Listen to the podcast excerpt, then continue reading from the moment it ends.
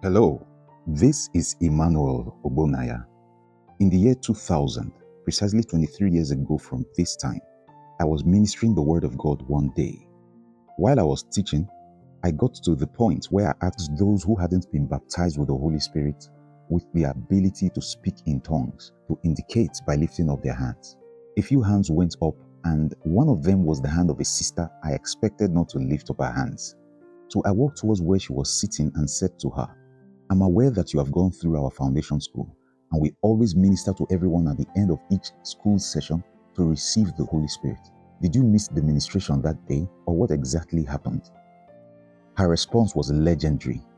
No, sir, I didn't, she replied. Hands were actually laid on me, but it did not come. For a moment, I wasn't sure what she meant, so I probed further. You mean it did not come? I asked. What did not come? She said, It didn't come, sir. I was eagerly expecting it, but it just didn't come, you know.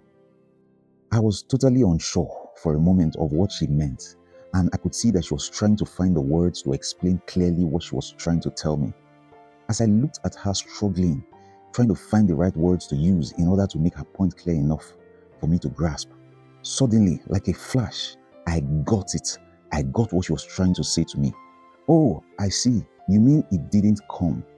You mean the Holy Spirit didn't suddenly take a hold of you, open your mouth, and start moving your tongue? You mean the unknown languages, these tongues we speak about, didn't just start streaming out of your lips automatically? I get what you're saying. You mean it didn't come. As I was saying all of these things, she was nodding vigorously in agreement, and you could see that she was beginning to look very, very, very happy that I finally had gotten perfect understanding of what she had been trying to say to me. When I saw the joy that now filled her face, when she could see that I had understood her, I began to smile from ear to ear. I still remember that day like yesterday. That experience that day showed me a situation that I have seen with many other believers countless times since that first day that I saw it in her. Brothers and sisters, the Holy Spirit supplies the words on the inside of you for you to speak or to voice out but you are the one who gets to choose to do the speaking. That's what the scriptures show us. In Acts chapter 2 and verse 4, I'm reading from the New King James Version, the scripture says, And they were all filled with the Holy Spirit and began to speak with other tongues as the Spirit gave them utterance. The Holy Spirit gave them the utterance, but it was they who spoke in tongues. Look, the Holy Spirit is not an epileptic seizure. The Holy Spirit doesn't kidnap you cut off the activity of your mind and force you to make involuntary movements with your mouth. No, the Holy Spirit doesn't make you do what you don't want to do. You see, the Holy Spirit is the Holy Spirit, not an evil spirit. If you do not exercise your will to speak, you never will speak. The Holy Spirit will prompt you, like He's doing right now as you're hearing the Word of God. He will prompt you and let you know that it's okay to let out those words your head doesn't understand. But he will not violate your will to allow them or not to allow them come out. Listen, you will never have a clue what those words on your inside will sound like until you open your mouth and allow them come out. They spoke in tongues as the Spirit gave them the utterance or the ability to do so.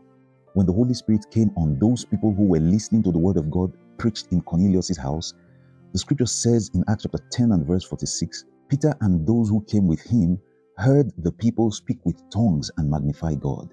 Again, you see here that the people were the ones speaking in tongues. The people spoke, not the Holy Spirit. The people spoke. In 1 Corinthians chapter 14, verse 14 to 15, the Bible says, I'm reading out of the Amplified Classic. For if I pray in an unknown tongue, my spirit by the Holy Spirit within me prays, but my mind is unproductive. It bears no fruit and helps nobody. Then what am I to do? I will pray with my spirit by the Holy Spirit that is within me, but I will also pray intelligently with my mind and understanding. I will sing with my spirit by the Holy Spirit that is within me, but I will sing intelligently with my mind and understanding also. Notice that Paul is the one who decides whether to pray in tongues or not to.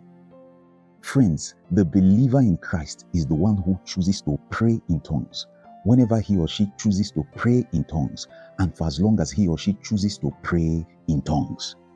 From the day you receive the gifts of praying in tongues, We call that first day the day you are baptized with the Holy Spirit, the day the Holy Spirit comes on you, the day you are filled with the Holy Spirit. From that first day, the choice becomes yours to speak or to pray in tongues whenever you want to pray in tongues and for as long as you want to pray in tongues.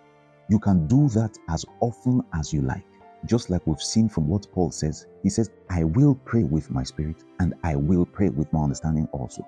You get to choose which part of you you want to pray from or pray with. If you want to pray with your spirit, you get to pray in tongues. If you want to pray with your mind, you get to pray in the language you've always known. God willing, we'll pick it up from here in the next one.